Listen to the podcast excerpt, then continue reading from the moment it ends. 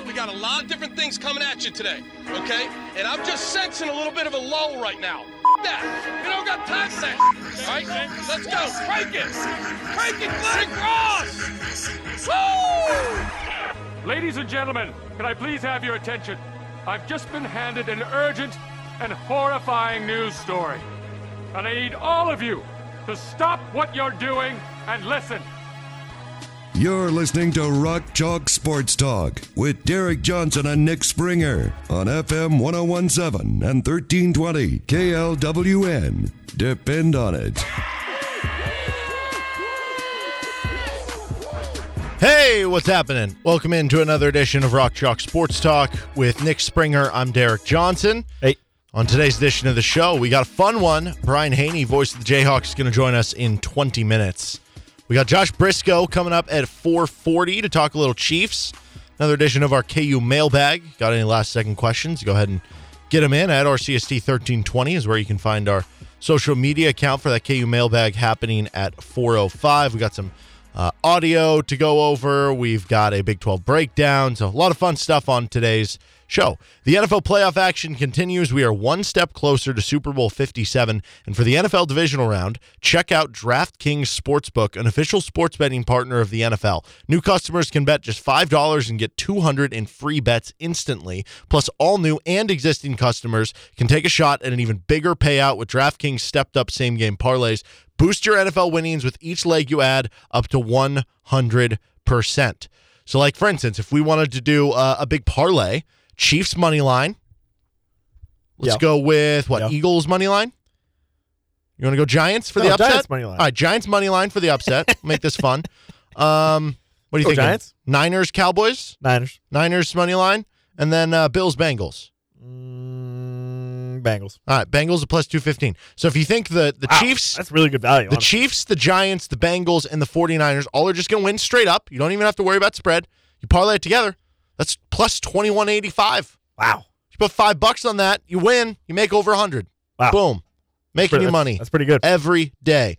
Download the DraftKings Sportsbook app. Use code KLWN. New customers can bet just $5 on the NFL division round and get 200 in free bets instantly. Only at DraftKings Sportsbook with code KLWN. Gambling problem, getting help is your best bet. Call 800 522 4700. 21 and older, physically present in Kansas. Bonus issued is free bets, one boost per eligible game. Opt in required, 10 plus leg required for 100% boost. Deposit, wagering, and parlay restrictions apply. Eligibility and terms at sportsbook.draftkings.com slash football terms on behalf of Boot Hill Casino and Resort. I want to open things up here on this show, going a little more in depth on the Kevin McCullar thing because we hinted at it yesterday. We talked a little about it, but certainly this has been a struggle for Kevin McCullar, especially shooting the ball Yeah. of late. Um, it has not been a fun time for him on the offensive side of the ball in Big 12 play.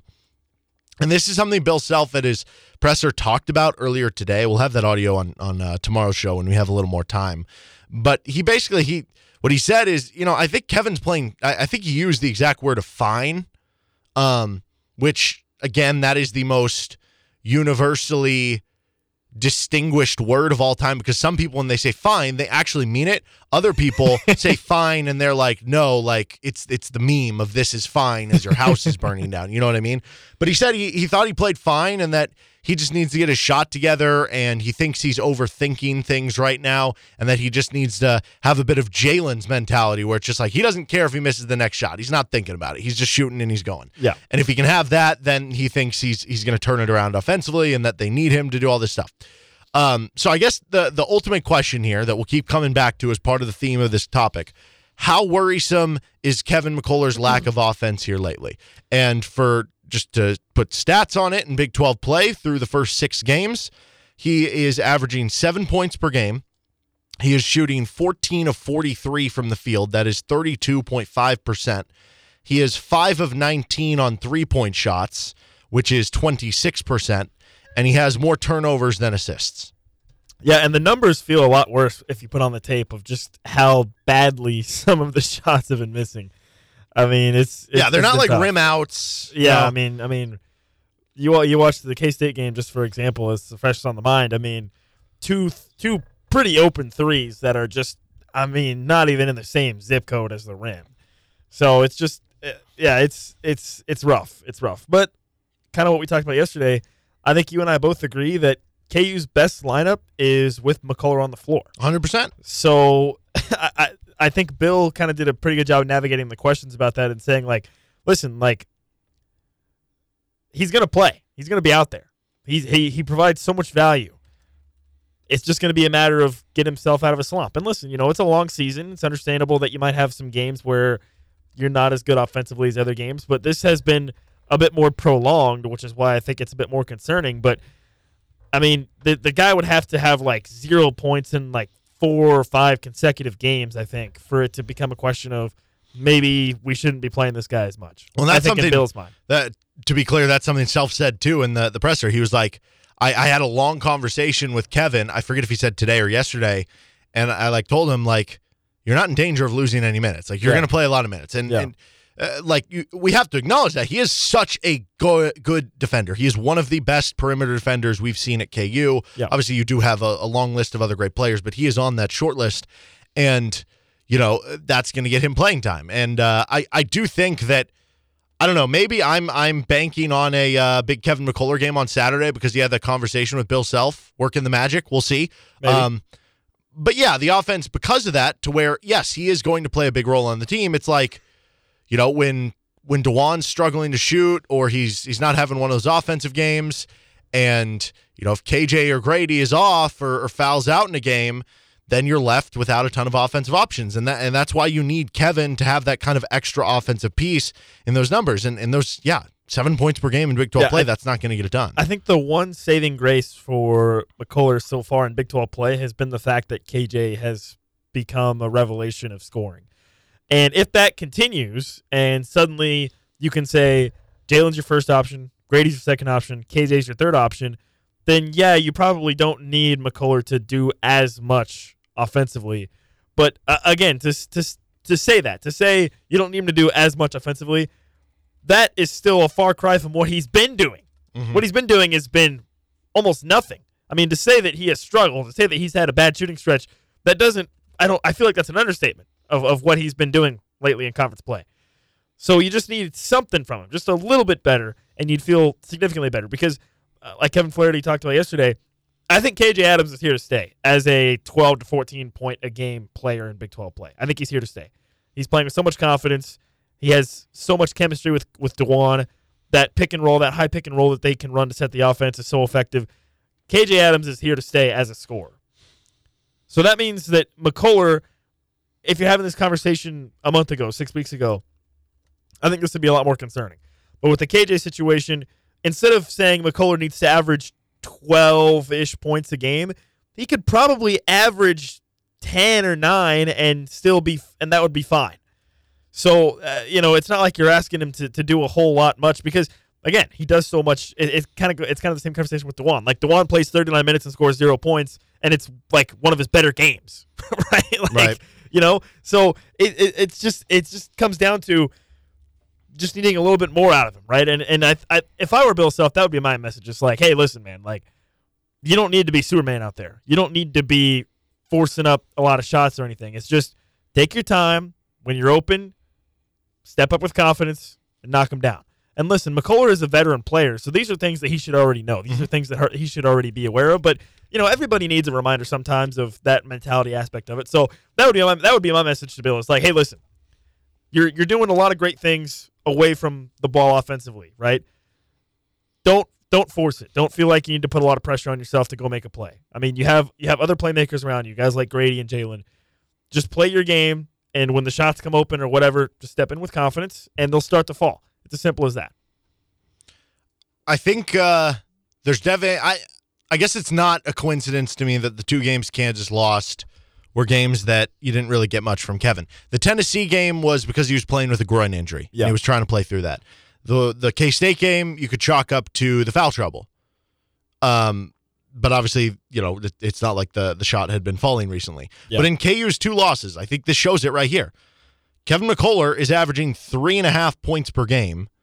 He is two for seven from the floor. He is 0 for five from three. Now that's only two losses, so that still is kind of a small sample size. Like maybe if KU gets up to three or four losses, then we'll really be able to tell if that's a trend with if Kevin plays, you know, or, or has a good or bad offensive game. But um, if you also look at like to to kind of add to the sample size here, if you look at games where KU has played a close game, and to be clear, um, I'm only going to look at games that are against like basically Power Five opponents. I, I'm throwing out for this. Like I don't want to put in a game. Wow. The disrespect for Utah Valley. Well, I just it's Southern Utah. oh, no, You wait, can't- really? Yes. No, no, I was so confident it was Utah Valley. Oh, I'm sick. Oh no, the I was so disrespect confident. you have for Southern Utah. um, no, but I, no. I I didn't want to include a game where Oh. like KU beat down some mid-major by 20 points and, and he had a great game to, to all this numbers I'm going to get into. But uh, in KU's wins by six or less, so games where KU has still won, but it's been closer to losing. The numbers are up from the losses. He's at 10 points per game. It's still not ultra efficient, though. 39% from the floor. He is at 10 of 29 from threes in those games, which is 34%, which that'll very much get it done for him. But then here's it right here. In KU's games where they have won by seven or more points, so by three possessions or more, against the power, I guess, power six teams, because I included Seton Hall to this. 15 points per game, 23 of 45 from the floor, 51%, 8 of 17 from 3, that's 47%. So basically what this tells me is it I don't know, maybe maybe this is just eh, this is something that I've kind of felt this whole way, but now that I actually listed out these numbers, I feel even better about it. Like to be at their best, Kevin McCullar has to be contributing something on offense, and the games that he does go off usually means the KU is going to have an A plus game or darn near it. Yeah, I think that I think the stats that you just read off delineates what we've been saying over and over again, and what Bill Self has said, which is McCullar does a lot of stuff outside of offense, right? Because when he when he adds that offensive element to his game, even if it's just ten or twelve or thirteen points a game, it elevates Kansas significantly, right? And but but even when he's even when he's not playing well offensively, it that the, what this stats tell me is that he still is contributing significantly to the game. That's what that tells me. Also, quick side note: I think I need to write a letter to Southern Utah and apologize. I think for, you do. for how badly I keep. I mean, that's a messing that couple times. I mean, that this has been like half a dozen. I'm going to start weekly just quizzing you on which what is the team that Kansas nearly lost to but defeated. And you were I'm even gonna- at that game. I, I know. I was at the game. I was there. I feel like I need to write a letter to their athletic uh, uh, AD and just I think like, you're "Hey, fine. I, I have an assumption they don't listen to our show every day, but that's just my thought. If you could guarantee one Kansas player playing their A game in every, let's not say every game, that's that's not sustainable, but in every Okay. big game, the rest of the season. Who do you choose? Because I think based on this, you could make the case for Kevin Mm. McCullar. no, I don't think you'd pick McCullar. I don't. McCullar would be like my fourth pick, actually. I think I'd go with KJ first. I pick KJ first. That's interesting. What's interesting? I mean, if KJ's playing his best game, he's getting twenty and ten. I honestly like KJ for me having his his A game, and, and we're not saying when I say A game, like I don't mean I would go. it's a video game where he's playing on rookie and he scores 60 points 20 you know what i mean like the the largest possible outcome like i just mean twenty and 10. generally you know what what an a game is um Yeah. I would go KJ, Gradey, then mm, either Kevin or Dajuan. Maybe Dajuan though. i think Then for Kevin, me and then I would pick Jalen last because Jalen obviously is going to give you whatever. Yeah that's the thing like if if you tell me jalen's not giving me his a game you know you're still getting good production from Yeah, jalen exactly. the counter to that though is we know that jalen's a game is we saw 33 against Southern Utah. There we go. Okay. and then we saw 38 against Kansas State, um, to where we know his A game is very, very good. So that would be nice. I, I think for me, the number one answer is Gradey to always have his A game because for Yep. him to be locked in defensively, for him to get rebounds, for him to hit a bunch of threes, that's so impactful for this team. But I actually do think number two for me would be Kevin because of the correlation between how well he has done offensively but like, okay, with how good Kansas The can thing with Kevin is like when he sucks, KU still is fine. They still win. I know, but they've had to. I mean, you know how close they've been to losing some of these games that they've won. If Kevin goes has a game where he's scoring 14 or 15 instead of struggling shooting, you don't even have to sweat those out. And I think over the course of Big 12 play, you're going to have to have a couple games where you win, you know, by double figures to kind of have a, a relieving victory. So uh, to me, that would be the answer or, or the second answer behind Gradey. I don't, I know. don't know, man. Uh, I- I, I mean, I don't think KU's going to win very many more Big 12 games by double figures. No, probably not. But I guess I guess I would put it this way: like Kevin is is not KU's best player. That's Jalen Wilson. No. If you want to say they're most important, I don't know. You could argue Dajuan or Gradey Dick, whatever. Probably Dawn. I think Kevin McCullar is KU's X factor. I know that is such a like vague term that we use in the sports world, but you know what it means. And to me, that's kind of what this shows. I could maybe get on board with that, with the idea that he's he could be the guy that if he's at his A game, like you've talked about, pretty much elevates everybody else. He's Nick. Springer. I'm Derek Johnson. We're going to take a timeout. Voice of the Jayhawks, Brian Hanni, joins us next. Welcome back in. You're listening to Rock Chalk Sports Talk. I'm Derek Johnson along with Nick Springer. You're listening on KLWN or the KLWN app. Joined now by the voice of the Jayhawks, Brian Hanni. You'll be able to hear him on the call on Saturday for KUTCU. Tip off at noon, pregame at 10:30. Uh, we were kind of just talking in the open about um, Kevin McCullar's offensive struggles kind of recently and some of the shooting struggles that he's kind of undergone. And uh, we were looking at the different results for KU. And in the two losses, you've had games where he fouled out and he was injured. And uh, I think 0 for 5 from three in those two losses. And then the, the games that they've won by six or less, so have been closer to kind of being a loss, but they've still won. He's been averaging 10 points per game. And then in the games that they've won by three possessions or more, and these are against the Power Six opponents they've played, um, he's been averaging 15 points per game, which kind of got us to a discussion of if you could guarantee one player the rest of the season would play their A game in every big game, who would you take? And, you know, we, we argue, you said, well, Jalen Wilson, but if you're not getting his A game, you're still getting good production there. So do you go with Gradey Dick to guarantee good shooting every night? Do you go with Nick Pick, KJ Adams? I, I think, though, Kevin McCullar might be a good answer there when you just look at the correlation for how this team is done and, and the fact that you know he's going to be out on the court for such a long period of time because he is such a good defender and does the little things. So you need him to give some sort of offensive push. Who would be your answer to that question? Wow, that's that's fantastic. I love the topic.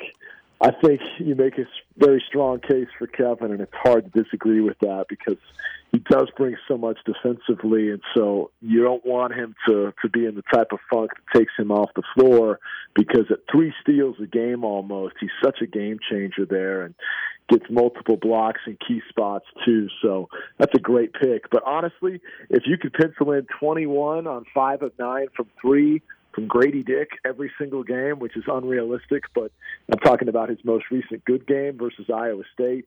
Boy, what a difference maker that is for Kansas, and it obviously spreads the floor for everybody else when, when he's hitting from deep like that and catching fire. I think it makes all four other positions' jobs so much easier.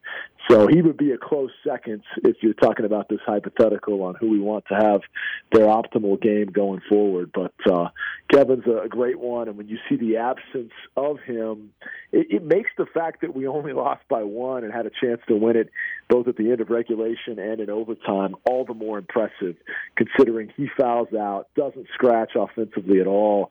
It, it blows my mind that we had the chances that we did, uh, considering the fact that 60% of our starters fouled out. We were six of 29 from three, missed multiple free throw opportunities with KJ and Kevin up there.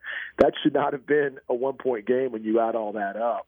But that speaks to how great of a coach we have with Bill Self and how great of a team we have.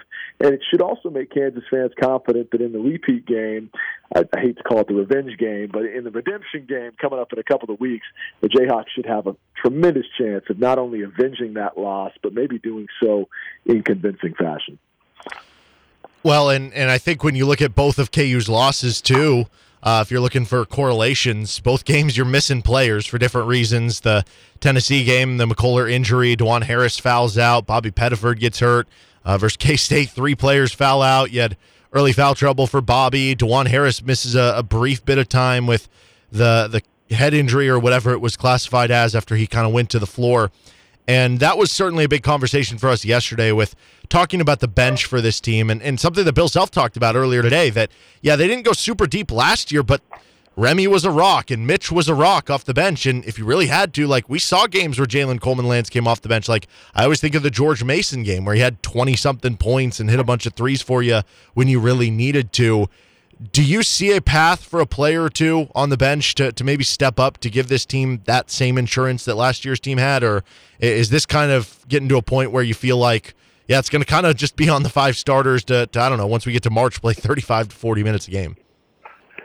Well, the way you phrased the first half of that question, is there a path to getting the same bench production we had a year ago? I don't think so because you had a 2,000 point career scorer coming off the bench in Remy Martin that was the best sixth man in the entire bracket in March Madness, and there just isn't that weaponry on the bench unless something you know got unlocked with with MJ Rice and he had some phenomenal second half of the season. There just isn't the the high level upside that Remy could bring amongst your current reserves on this year's team.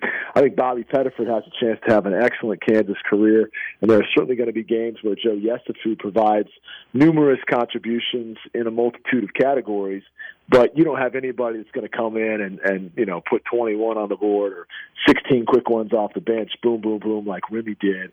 And then you know the bigs that come off the bench, uh, I, I think there will be a, a game or two where where Zuby steps up and has some big contributions. I just don't think at any point this season you're going to see prolific bench production by any of those Kansas bigs. It was nice to get the 10 point game out of Zach Clemence versus Oklahoma. Certainly provided a great spark there. But uh, I, I just don't see that within this particular season, seeing that type of, of blossoming on the bench from here we are talking on January the, what, 19th. So um, it's, it's, hard to imagine that, you know, compared to last year. But it's also an embarrassment of riches that we have two McDonald's All Americans on the bench that uh, right now can't find a way on the floor because a they haven't earned their way into the circle of trust with Bill Self, and B, you've got guys that are more proven that have. That that's certainly a luxury not many teams have, and I know that's been frustrating for some fans that want to see more of those guys. But the truth of the matter is, you know, MJ dealt with a multitude of of really unpredictable physical setbacks in November and December from you know the, the back injury that's flared up multiple times, including in Morgantown, to having COVID, to having kidney stones, and that's valuable time missed. And in a year where the Big 12 has not afforded Kansas any opportunities to really empty that bench. Because you think back to the, the blowout win at West Virginia, our starters only managed one field goal in the last six and a half minutes of regulation. So Self wasn't going to take them off the floor with West Virginia lurking a little bit and the offense not really putting him away. And that was also a day when MJ was unavailable due to the back flare up. And so other than that, all games have been decided by you know four points or less, and there just aren't opportunities like there used to be. I was telling somebody earlier this week that I remember the good old days of Big 12 North versus Big 12 South, where on our Big 12 North scheduling back before K State was competitive, you had six almost guaranteed wins with Nebraska, Colorado, and K State which in a 16 game league format, that was six of your 16 games. And, and these were not necessarily guaranteed wins, but in most cases, these were wins by comfortable margins that most years you won five out of six, if not all six. And so you could count on having games even into January and February where you're developing your younger talent and getting these guys real game reps. You just don't have that in the modern day Big 12 where, you know, every team but one right now is in the top 38 of KenPom's rankings. And, you know, you're looking at perhaps eight NCAA tournament teams. There's just no night off to, to trot these guys out there. And some would argue, well, maybe, you know, the other night was was a good chance to extend opportunities to somebody like MJ. Hey man, if if he hasn't had the real game experience with the live bullets flying in league play, it's it's tough to just throw a guy into the deep end of the pool and expect that to happen. And Bill Self, you know, sees these guys on a daily basis and, and knows who he can trust based on what he sees in practice. And unless you've had consecutive days of, of building up that uh, you know, that confidence in the coach's mind, it's hard to throw a guy in there in a spot like that. At the end of the day, he's going to go with who he trusts, even if that player is six inches shorter, not as fast, and doesn't have as high of a, a rivals ranking. If you catch my drift, you know your your status on Coach Self's rotation and bench is based on what you do once you get here, not what your hyper reputation was coming in. Having said that, I love Ernest and I love MJ, and I've had nothing but awesome dealings with both of those kids. And I, I wish we could see more opportunities, and maybe there will be chances for that. It's just hard when you, you look down at the schedule and there's no end in sight to this. Somebody asked me earlier today, here's a good hypothetical for you guys that come up with these great topics on our CST. Somebody said, What's tougher, KU's next six games? Or the six en route to winning the NCAA championship. and it's wholeheartedly the six we're in the middle of right now because A, some of these are on the road, like Waco and Lexington. But B, I mean, I know Kentucky's not ranked, but otherwise they pretty much all are. And last year, of course, you had Texas Southern in the opening round, and then both Creighton and Villanova had key injuries on their team. So even though the stage was bigger and the lights were brighter, this is absolutely a tougher stretch.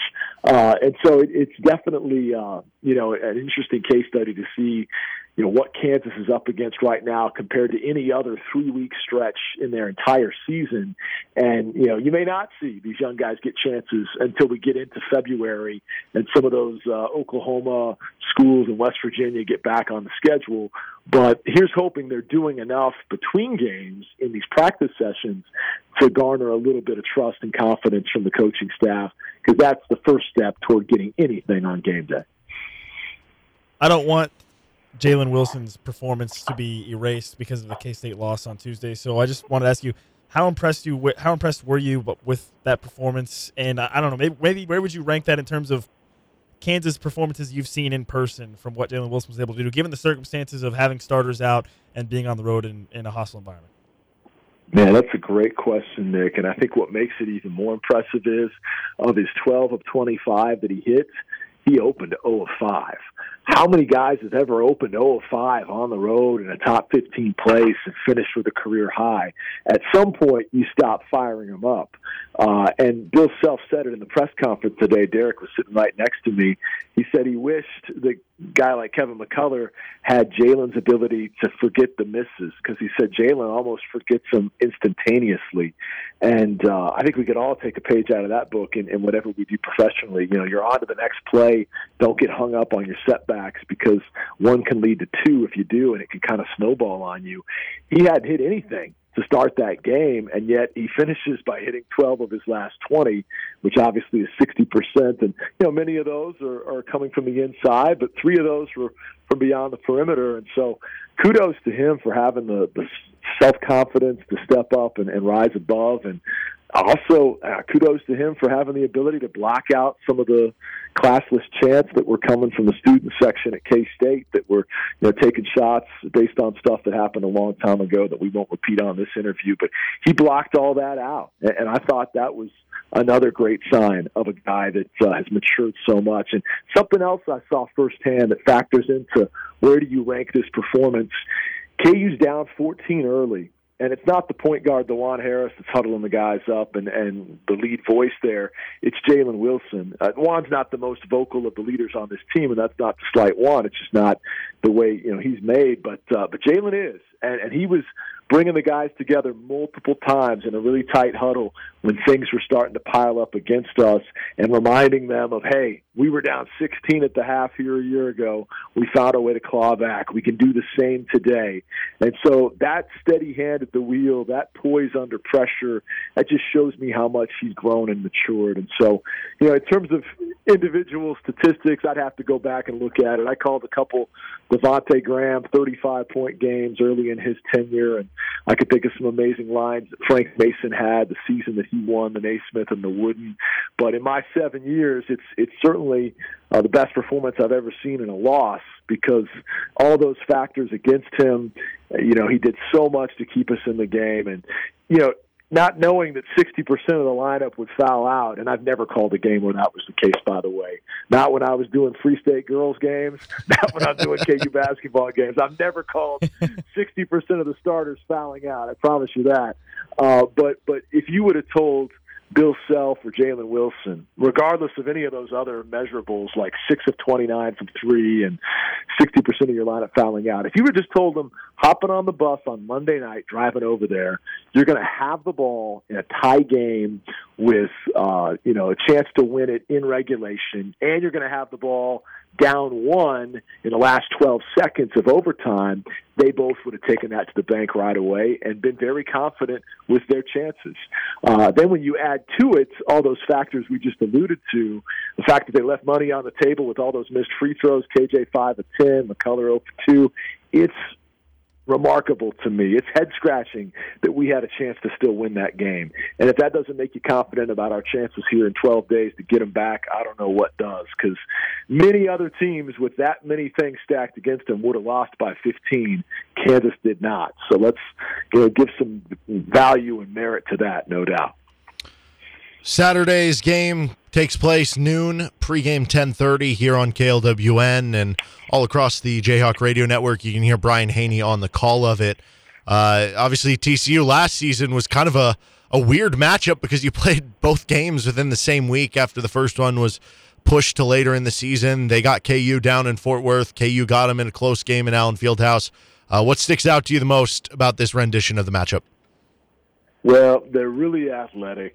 Their athleticism was concerning last year. You saw it front and center in Fort Worth, and it took a grind it out, contest them at the rim with Dajuan's big block uh, 48 hours later to get the return trip to Lawrence tucked away. Otherwise, they were that close to becoming just the third program to ever sweep a Big 12 home and home against Bill Self's Jayhawks. So it's it's the same team largely uh, with all these guys being a year older and a year better. Miles is obviously the second best scorer in the league. Emmanuel Miller's length and explosiveness and athleticism is a concern for me. I thought at times, you know, he, he really uh, shined bright head to head in that category a year ago. And then Eddie Lampkin, this kid cracks me up, man. He's, he's a great player. He's a load inside but I, I don't think I've called in my 11 years of being a Big 12 basketball voice, four at Tech and seven at Kansas.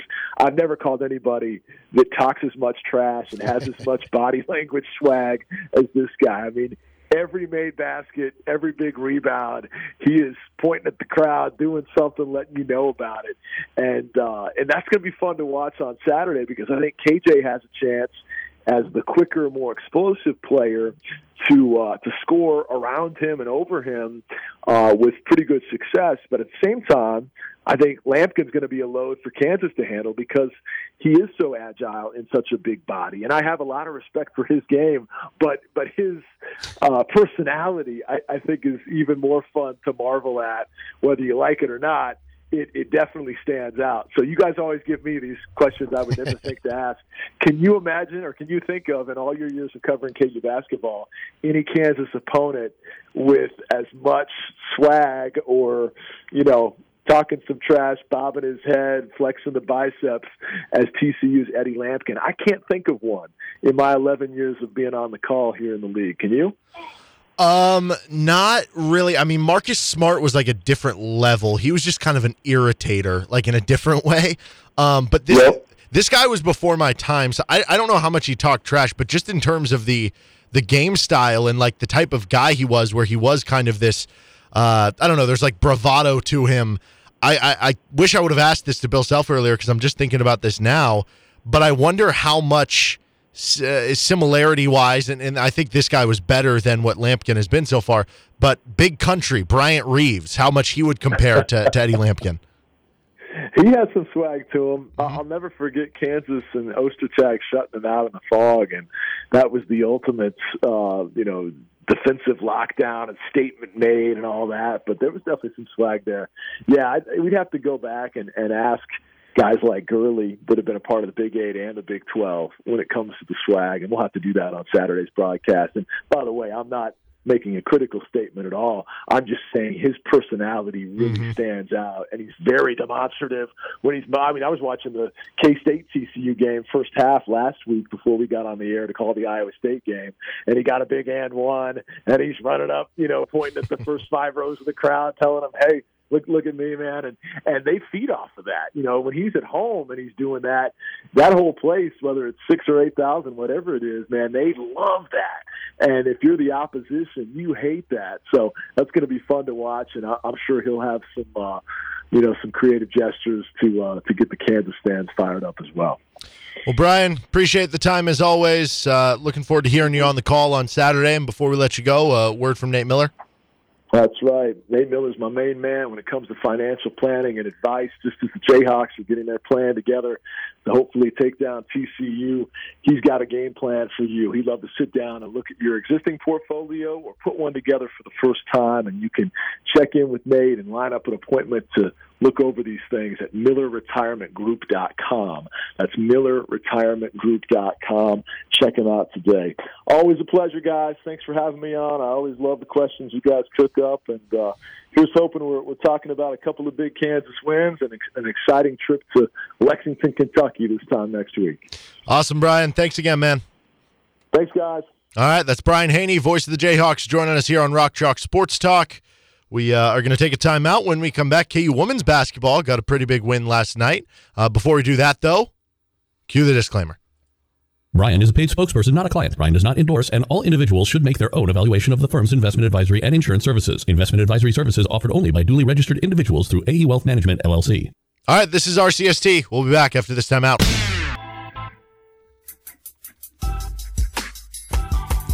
Coming up in the four o'clock hour, we've got our KU mailbag. If you have any last second questions, hit us up on social media. Uh, you can also listen to Josh Briscoe join the show at 4:40. We're going to be talking some Chiefs with Josh. The KU women's basketball team got a big win last night. They've um, basically so far in Big 12 play, like the teams that you would expect them to beat, they've beaten. The teams that maybe are ranked higher than them, they've lost to. So they've kind of been right in the middle of the Big 12, which is kind of the spot they were in last year. This year they had a better non-con, so it would set them up for a better seed and everything if they do the exact same thing. But uh, certainly would be on the lookout if they can kind of reach up and, and get one of those big wins. But nonetheless, as far as last night, uh, they were down, I think, 14 at the half. I think it was 34 Yep. to 20. Yep. And they come back and win by 19. So, I mean, if, if you think it's crazy what K, the KU men's team has done, being down like 15 at half, they came, they, they've come back and been down 15 and won these games by like two. KU came back and won by 19. That is incredible. They outscored them by 33 points Yeah. in the second half. Yeah, they got down eight early in the first quarter, 14 at the half, but they forced 24 turnovers by West Virginia. That was really kind of one of the defining factors of the game. And listen, there's been a lot of conversation about, oh, what's wrong with KU's bench? What you know, we KU need more production from the bench. Kind of a similar story with the women, man. They only got three points from their bench uh, last night, but when you have three of your starters score at least 16 points and another one scores 13, that gets it done. But uh, some interesting similarities there with the getting down at half, come back to win, and then also maybe some some questions about the bench as well. Yeah. Um, you know, I uh I, I continue to be so impressed by Taiyanna Jackson and I, continue to think that she should be a Big 12 player of the year candidate. I don't know if it'll happen because again, a lot of times it goes to one of the teams who She's just a double double machine. I know she is 13 and 16. Um, the only thing that could prevent her, yeah, if, if if Kansas only finishes fourth or fifth, a lot of times it might go to the team in first or second. Now, Ayoka Lee won it last year for K State. She was also the National Player of the Year. She also had like And they 70 finished points in a game. Exactly. They finished, I think, sixth. But yeah, her numbers basically, if you're going to win it at fourth or fifth or sixth, your numbers have to be unworldly. And hers are really good, but I don't know that they're that, you know? Um, but I, I think one thing that's a positive development right now for this team is Wyvette Mayberry. Uh, she's kind of finding her groove right now. So she transferred in before the season started from Tulsa, where she was a good player and kind of got off to an up and down start. Like she did have some big games early in the season. She had a 20 point game, and I think it was the second game of the year. Um, but overall, through the first 13 games of the season, she was averaging about 9.1 points per game. But over the last four games, she has scored 19 points or more in three of the last four. She had 19 points last night against West Virginia. To your point about the bench, maybe they don't have as much of a bench punch. That basically just puts more pressure on the starters. They know what they have with Taiyanna Jackson. You know what you have with Holly Kersgieter. You know what you have with Zakiya Franklin, who's been playing great so far this season. You need you know another starter to be able to give you that scoring punch if the bench isn't going to provide it. And right now, she's doing that. And that's going to be so important down the stretch for this team.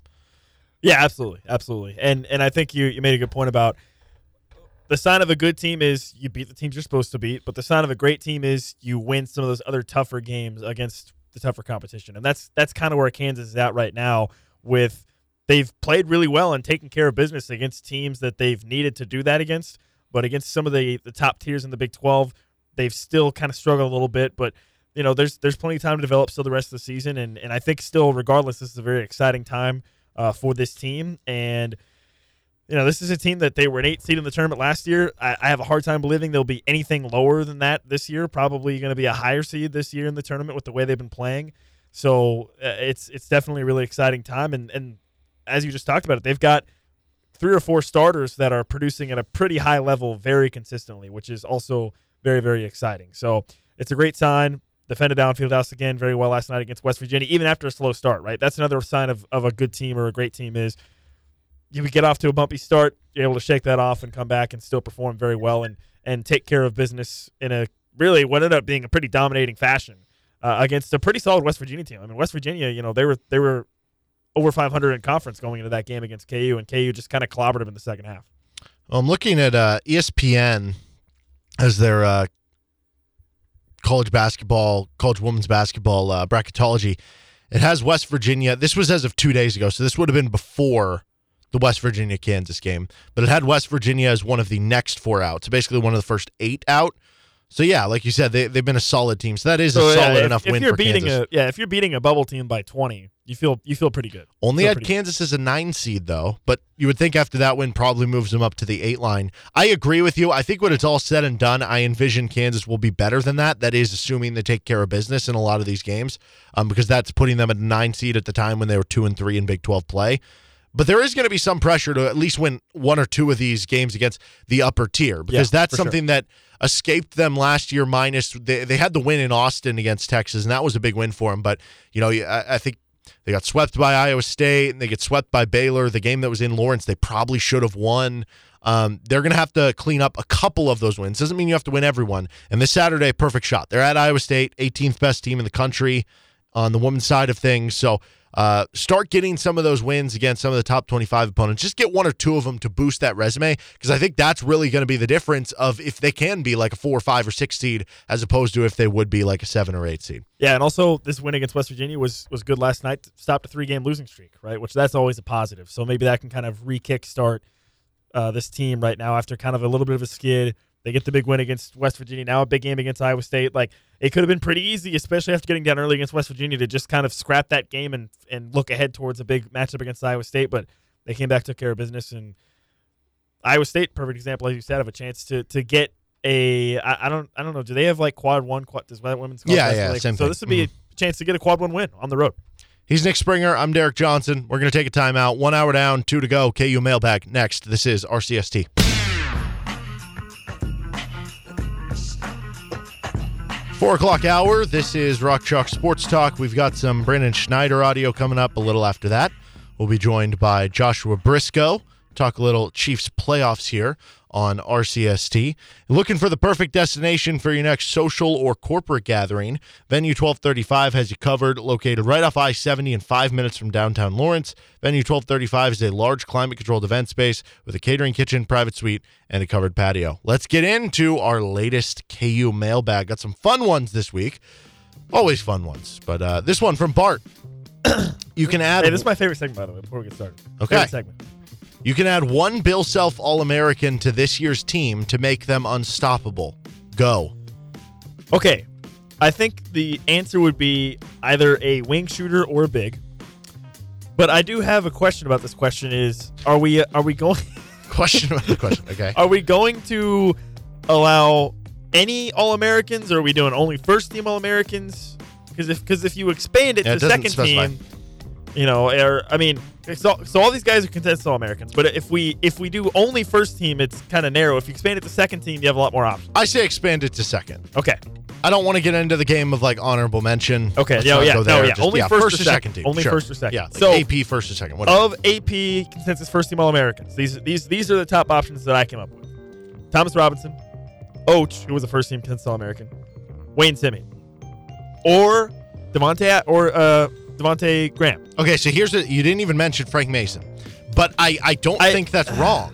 Yeah, I mean, I yeah, that's why I didn't mention him was because like, you have Devon. Yeah, and it's like, well, Like you just take you the could at best least- player and like- figure it out, maybe. Like but Devontae, you could even you, you could at least argue like he'll be the play two with guard. the two. Yes, Like everything that Joe Yesufu does, or everything that when Bobby comes into play next to Dajuan, Devontae does that at an elite level. Way better. You know? Yeah. Whereas with Frank, it's like, well, now Frank is the guy with the ball in his hands, and I don't know what that what does for Dajuan. Yeah. So I, I think that you go with I Devontae if you're doing the guard. Yeah, and because like, I, I don't.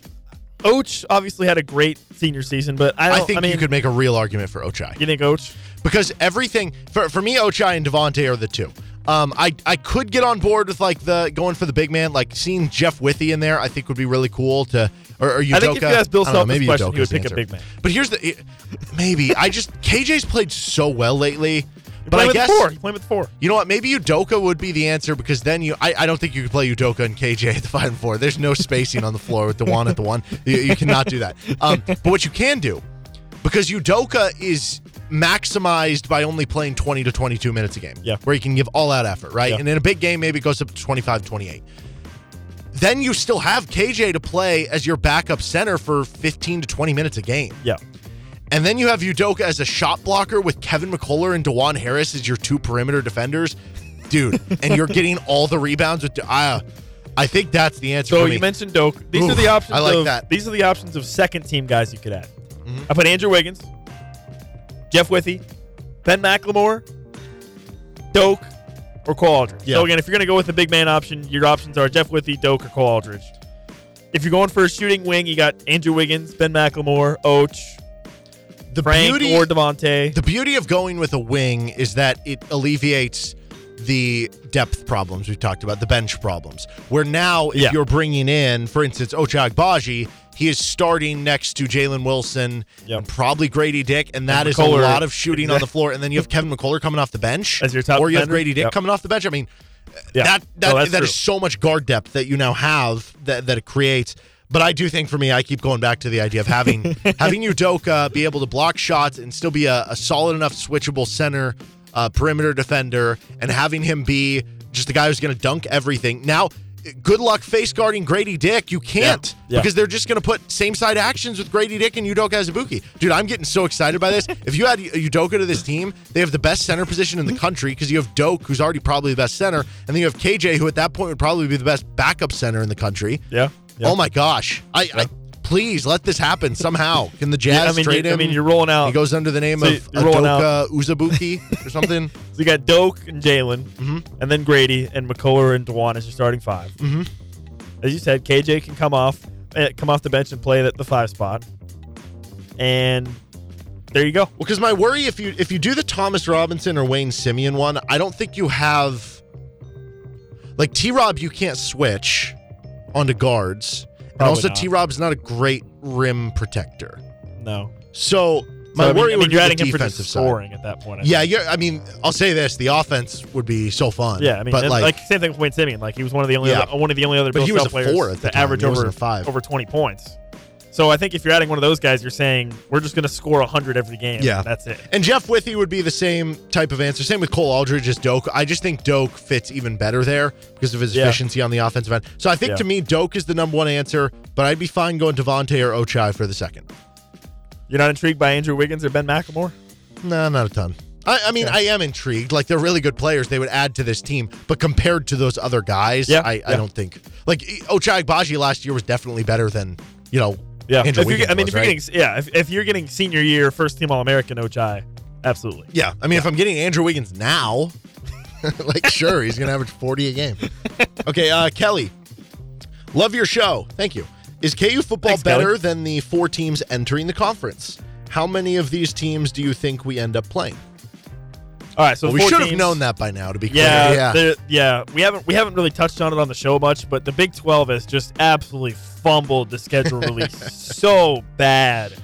Oh, dude, Brett Yormark, what are we doing, man? We got beat up by the Pac-12. Pac-12 released their schedule earlier this week. Like, it's been a clown show in terms of the schedule situation, and I won't even get into allegedly why it's why that is the case because Oklahoma and Texas are complaining about it. They're not even gonna be in the conference. Okay, sorry, sorry. Back to the question.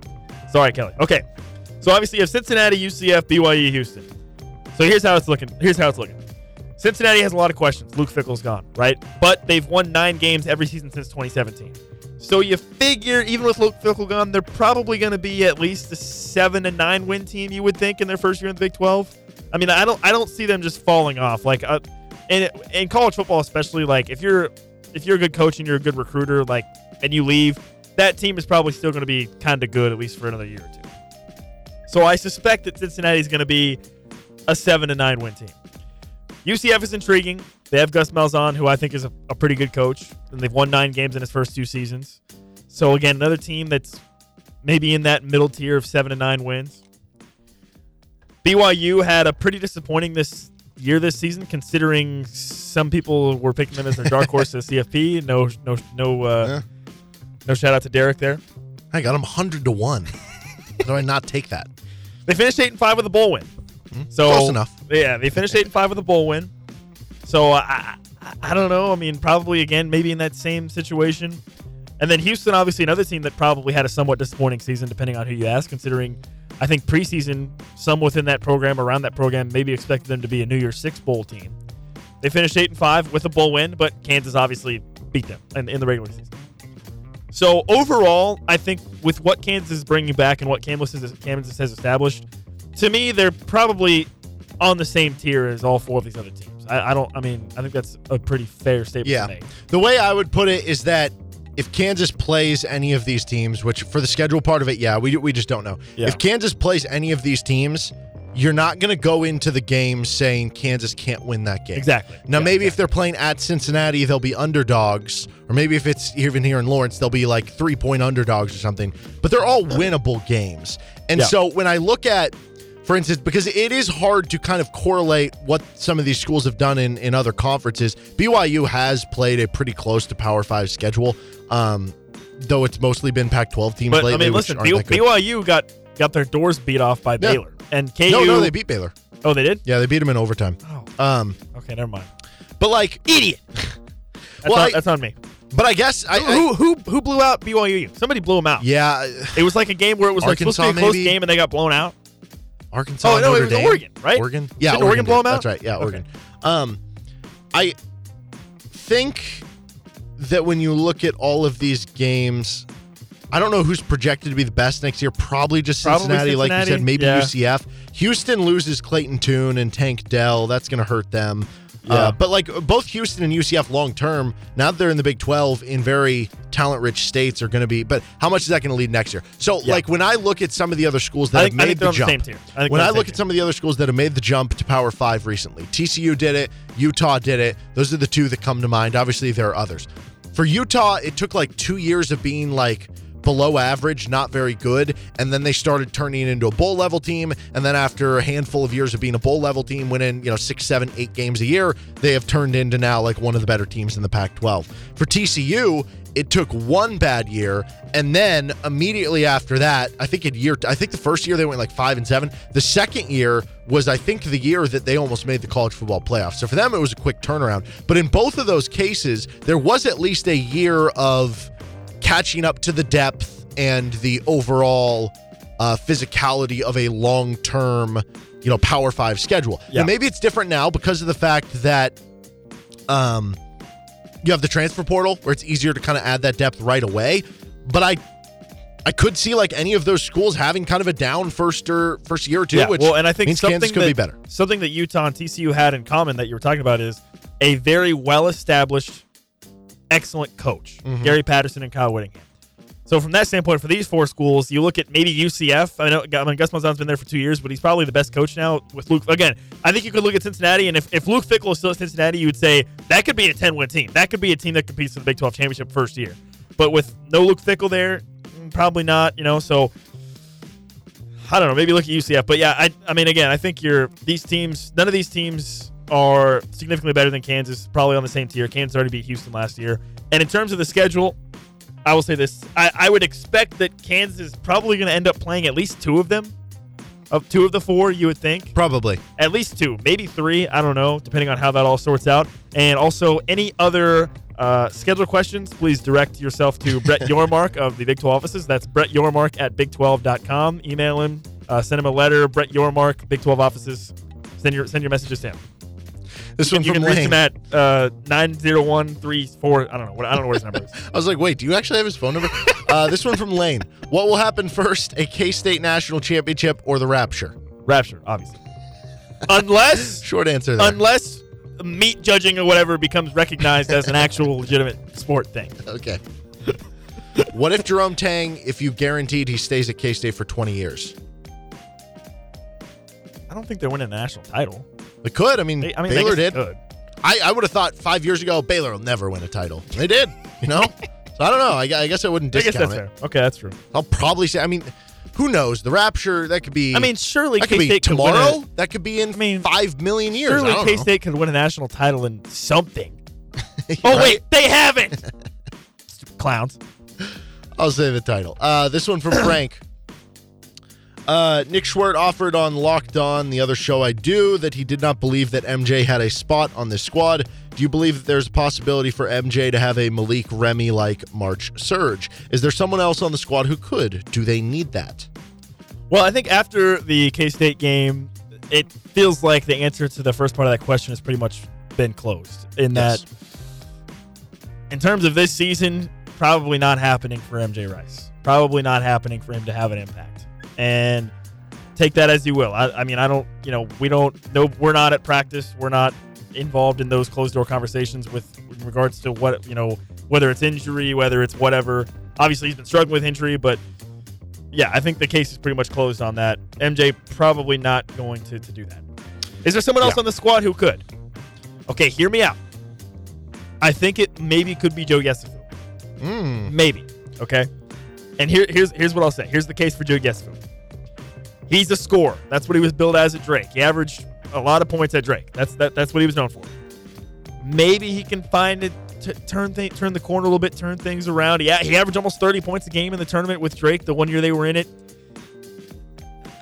There's not a lot of real evidence to suggest that that's going to happen, but I'm going to make the case for it anyway.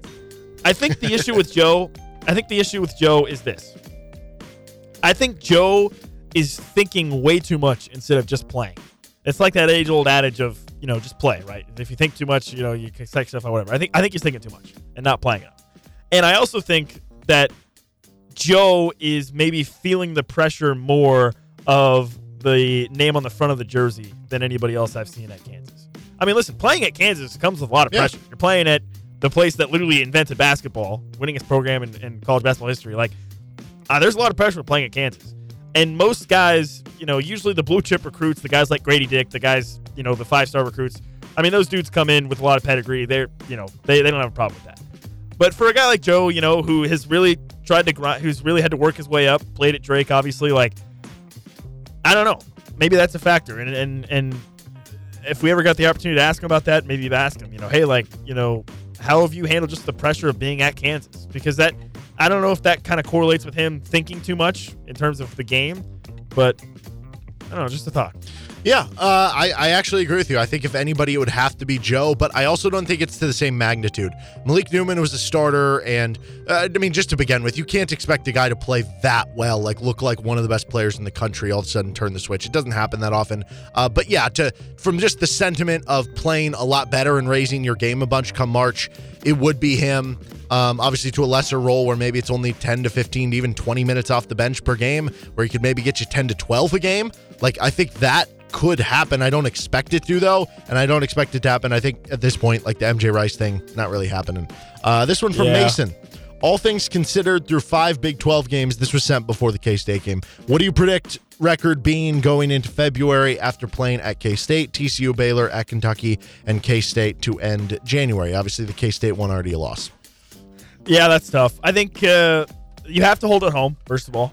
So you got TCU and Baylor and K State all at home. I thought Baylor was on the road. Or no, Baylor's on the road. Is it? Isn't it on the road? I could have sworn it was on Okay. Big Monday. I think you're right. could be Okay, wrong. so you have TCU and K State at home. So I think that would mean that worst case scenario is you go two and three in the stretch. You've already lost to K It State. is at Baylor, by the way. You lose at Baylor and you lose at Kentucky, but you win at home against TCU and against K State. To me, that's pretty much worst case scenario. Yeah. So that's two and three. That would put you at 19 and four and seven and two in the conference. Which all Seven and three. Because they already have one loss. Oh, dude. They're going two and two the next. This So is seven what happens when I try to do math. Idiot. Okay. 19 and 4 and 7 and 3 in the conference. I also think they'd be 18 and four and seven and three in the What? conference. No. They're 16 and two right now. If they go two and two the next two, I don't know. You can't even do like Dude. basic arithmetic. What is Uh, happening? So they'd be 18 and four, seven and three in the conference. You know what? I'm, I'm I, I mean that that would be fine. It, it, would still put you on pace. I You're in the Big 12 title race. I am flustered.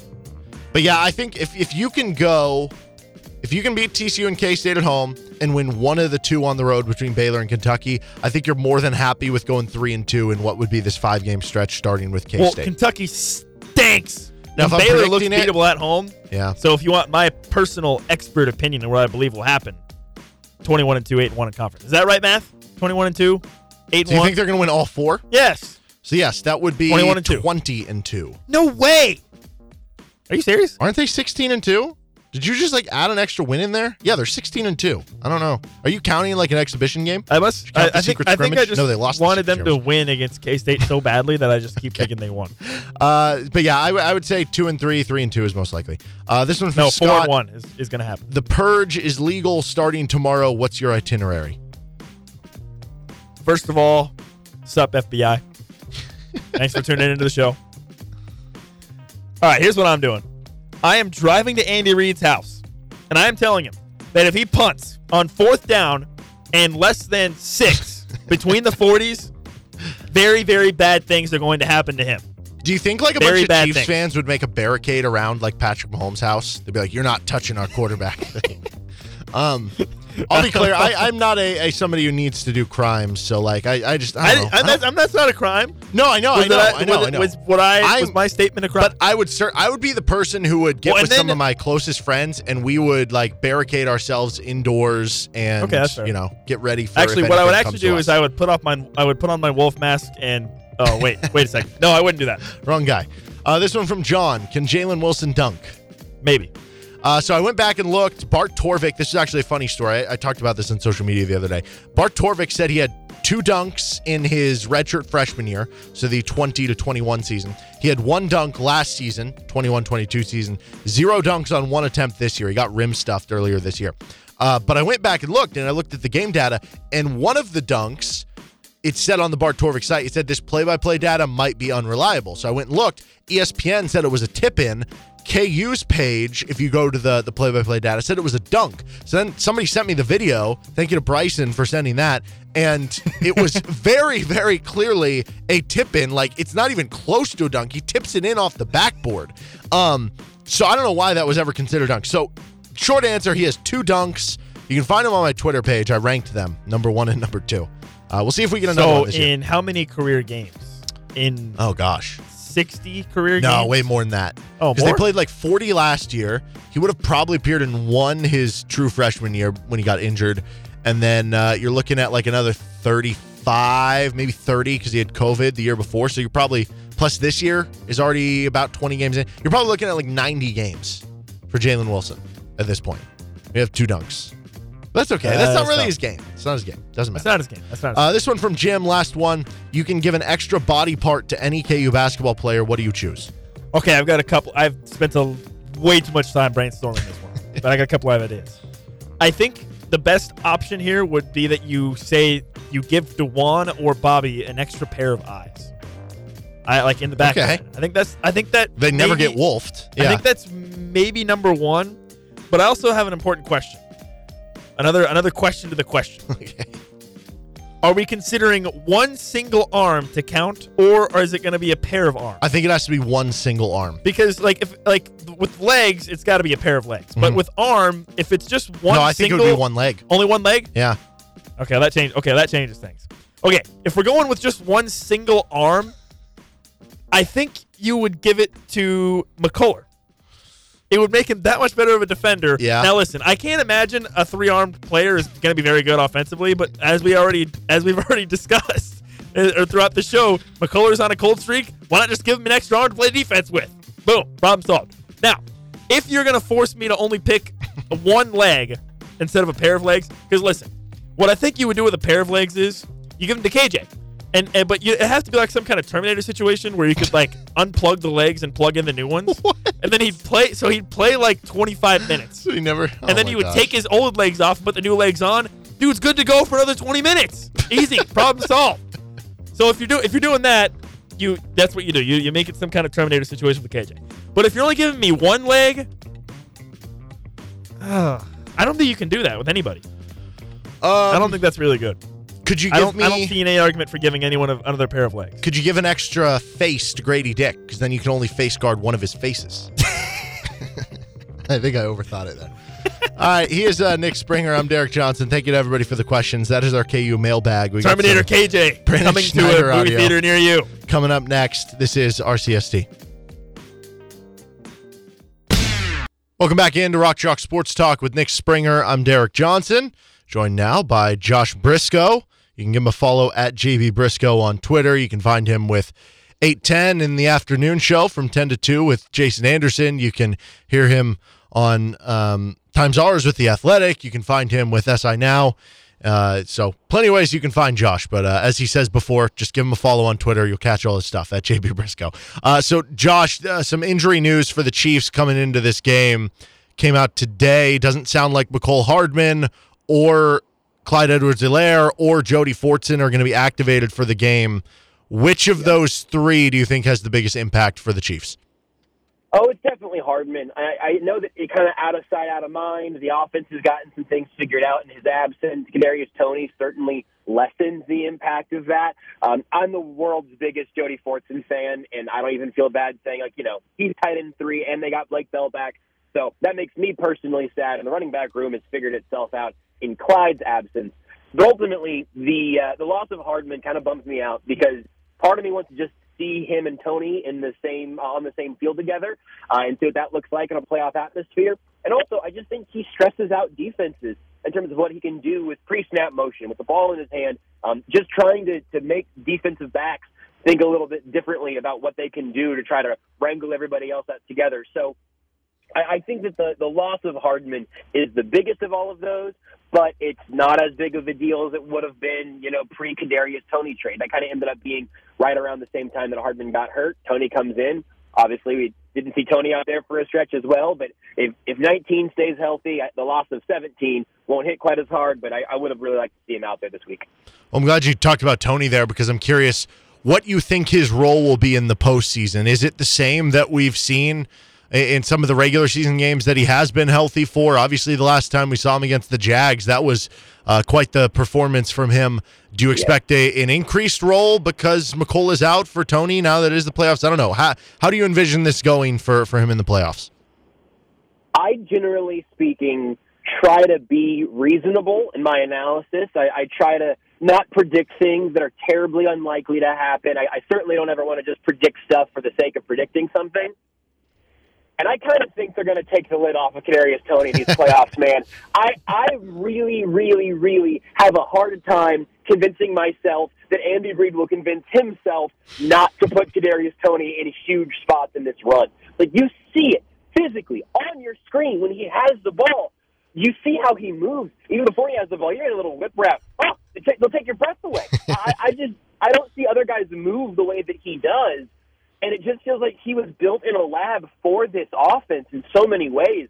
So I am ultra optimistic about Kadarius Toney, and, and, and like here's where I'll try to sound like I'm you know not buying all the stock. Long term, it's all about the health, right? If he stays healthy, great. If he doesn't, this trade will go down as a story of what could have been. And in these playoffs, he still hasn't been with the team for very long. We've been talking about Sky Moore getting comfortable in the offense and learning how all of that works together and reading the defense and reacting in real time. We've been talking about that with Sky Moore all year long. He's barely a part of the offense. Even with like veterans like Juju Smith-Schuster and um, Justin Watson, Marquez Valdes-Scantling, the guys who are new here, that's a process even. And I, I know all of that, and that should apply to Toney even more so than those other guys. But I've also seen him do it in, in limited samples, and, and I don't think he's going to be like the leading receiver in snaps or anything. But I just can't imagine that the Chiefs don't have some really killer stuff for him for as long as they're playing football this year. Well, if that was your measure to take, would the uh, measured take there on, on Kadarius Toney, would the I don't know, non-measured take be that he's going to score like eight touchdowns this weekend? Yeah, it, it, it would be like he's going to score in every game, and he's going to end up with like six or seven touches. Um, and honestly, that if you can, if you count all touches, then uh, he might have a game where he eclipses that. I don't know, but my my unmeasured take is that he he's a Hall of Famer if he stays healthy. There we like go. that is my legit, no joke, but very one big couching. If he is healthy, I feel like his career is going to go from New York to Kansas City to Canton. That that is my unmeasured take. There we go. Um, well, Chris Jones obviously has been having an unbelievable season, and I, I know uh, it, it- he's constantly a, a topic of com- conversation on Times Ours with you guys. Uh, would you like to? Would you like to go out on a limb and predict Chris Jones' first postseason sack on Saturday? Yes. I don't even have to couch that. Yes, I, I think uh, I certainly hope it's Saturday, and certainly in this playoff run, I expect him to to have a couple of them. In fact, um, yeah, he he's going to get to Trevor Lawrence. He's going. We know he's going to affect the plays, and that's the thing that feels silly about that whole conversation. Is like, and it's not a silly question for you to ask because people are asking it. But it's really frustrating to have people be like, "Yeah, well, Chris Jones disappears in big games, doesn't have a sack in the playoffs." Like he hasn't been the most impactful defender in most of those games, if not all of them. Like the impact he makes, it, it would be like saying, "Well, yeah, Travis Kelce's great, but he didn't catch a touchdown in this playoff game." Like, well, yeah, because the rest of the bleeding defense was honed in on him in particular because they didn't trust anybody else to beat them. I, so I think that's part of it, and that frustrates me because like what, that's not a good way of of measuring his success and his impact. But but also the rest of the defensive line has actually shown some growth, which is going to directly benefit Chris Jones because it makes him harder to key in on that much. what you just talked about there with the defensive line. Um, if you go back to, I guess it would have been 2019 when it was, the, I guess, first year of Frank Clark and, and you still had Chris Jones.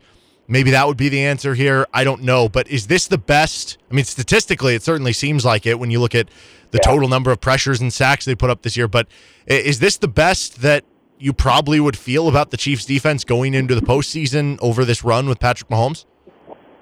Yeah, I think statistically the the 19 defense, if I've got all my numbers together, I think the 19 defense might have been like the most well graded group and the most uh, statistically successful group uh, over the course of, of the Super Bowl run. But it's by far the best I've felt about the defense in a long time, and maybe even going back to 2019. Part of it being, I think, that it is a really young group and, and that you are seeing the direct improvement of a lot of those guys. All these rookies they have playing significant roles. How young all of their corners are. Um, I'm I'm excited about the defense and its its recent growth. I'm excited about what it's going to look like long term. And like I, I feel like that is a pretty far cry from some of the darker days of where this defense has been in the last few years. As far as the game goes on Saturday against the Jaguars, um, is there anything that sticks out to you most about the matchup or, or something you're most interested to see or, or that could possibly have the, the biggest determining factor in, in who comes out on top? Well, no matter who the Chiefs end up playing in the playoffs, it's nice to know that like half the time it's a Josh Allen I can be worried about. Uh, and so that's that's certainly true with, with Jacksonville. I'm really curious to see how they're going to try to impact Mahomes and, and also what the rest of that defense does around it. We talked quite a bit on the zone today about like, hey, what's it going to look like if they do have a lead, or really, maybe even more importantly, just when they need something relatively easy as an offense, just hit an easy button and move the ball five yards. Most often that's Mahomes to Kelce, or even in this year, you know, Mahomes to Juju. But the the Jags did a really interesting and, and sort of underrated thing against the Chargers in that comeback last week. They they held the Chargers to virtually nothing on the ground, specifically in the second half, and the Chargers just stopped even trying to run the football. So I, that whole environment of, of where the Jags defense is at right now has me really intrigued. I know the Chiefs are going to have counter punches to everything, but I'd like to see them be able to do the stuff that simply they want to be able to do to just keep the line moving, not worry too much about having to live through the big plays, which I don't, which I think is a little overblown anyway, if I'm being honest. But ultimately, I just want to see them be able to hit the easy stuff and, and matchup wise, what the Jags defense is able to do to combat some of that. On the other side of the ball, um, there are interesting matchups, but it's almost completely about the Chiefs across the defensive line with those rookie corners I mentioned in, those groups. So, what does it look like uh, if the Chiefs lose the game? I mean, it's not unthinkable. They're also pretty Yeah. heavy favorites, eight and a half points. Uh, what does it look like? What what would that I guess disaster mode look like where the Chiefs lose? What went wrong? Uh, they've got an AFC South team. That's step one. that's the that's the first curse. Um, but what, what I really think it will be is if I'm talking to you next week and we're going, all right, so uh, what are the Chiefs going to do with the 28th pick in the draft or whatever it would be?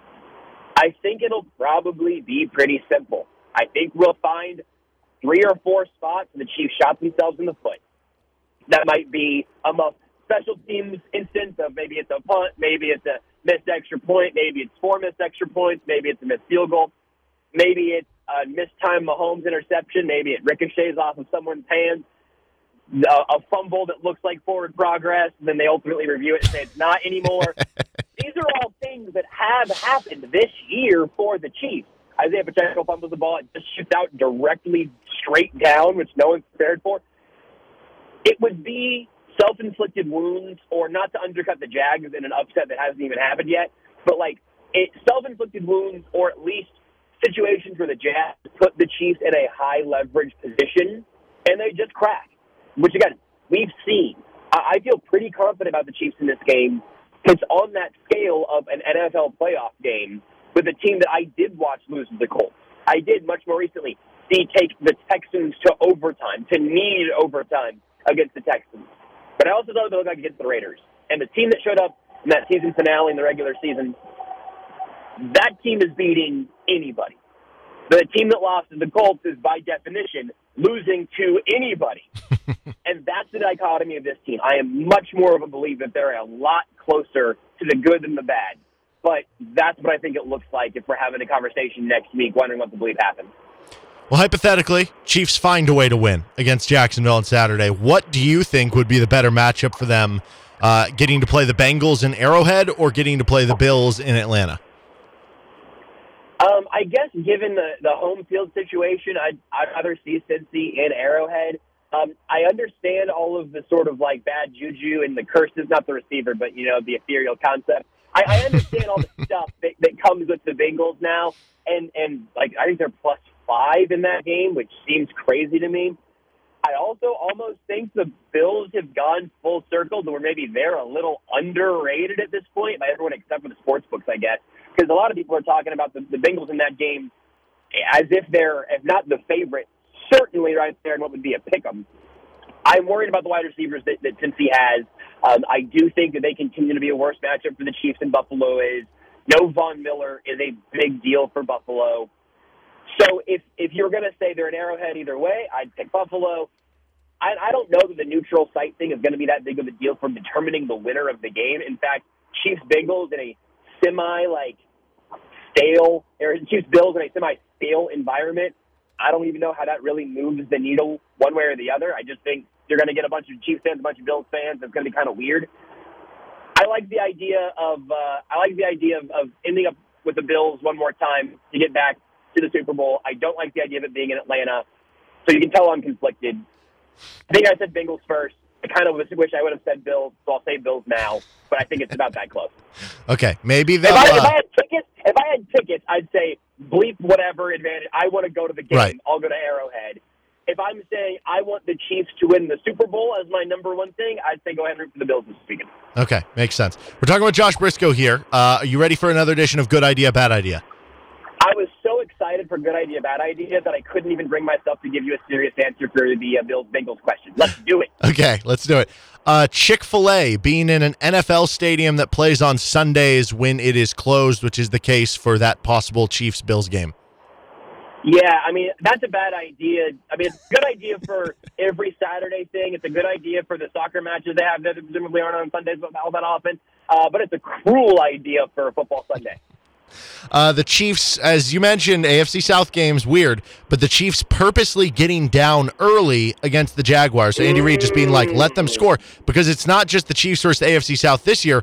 But think about it: every AFC South versus AFC West playoff game involves a massive comeback. You had the Chargers last week. Wow. You had the Chiefs Texans a couple years ago. You have Chiefs Colts, you know, a decade ago, which that just made me sad thinking it was that long ago. Uh, nonetheless, Chiefs purposely getting down early because of all that. I love the logic. I'm still going to say it's a bad idea, partially because I think the Jags could just get so boring if that happens. Not that that's going to like end the game, but I just don't really want to see that. Um, I will meet you halfway and say the Chiefs should be careful to never get more than a 10 point lead. At that point, then the Jags switch into overdrive mode. So just to refine it a little bit, a good idea to make sure the lead doesn't get past two possessions. Delaying the game to Sunday. You know, you, you get the uh, sprinklers to go off. It freezes. You, you know, you move, move it to Sunday so that you're not playing on a day that Trevor Lawrence is undefeated. Yeah, that's a great idea. Okay. I was really sad for that to end last weekend, and then it didn't because they came back. That that Trevor Lawrence Saturday magic is terrifying to me.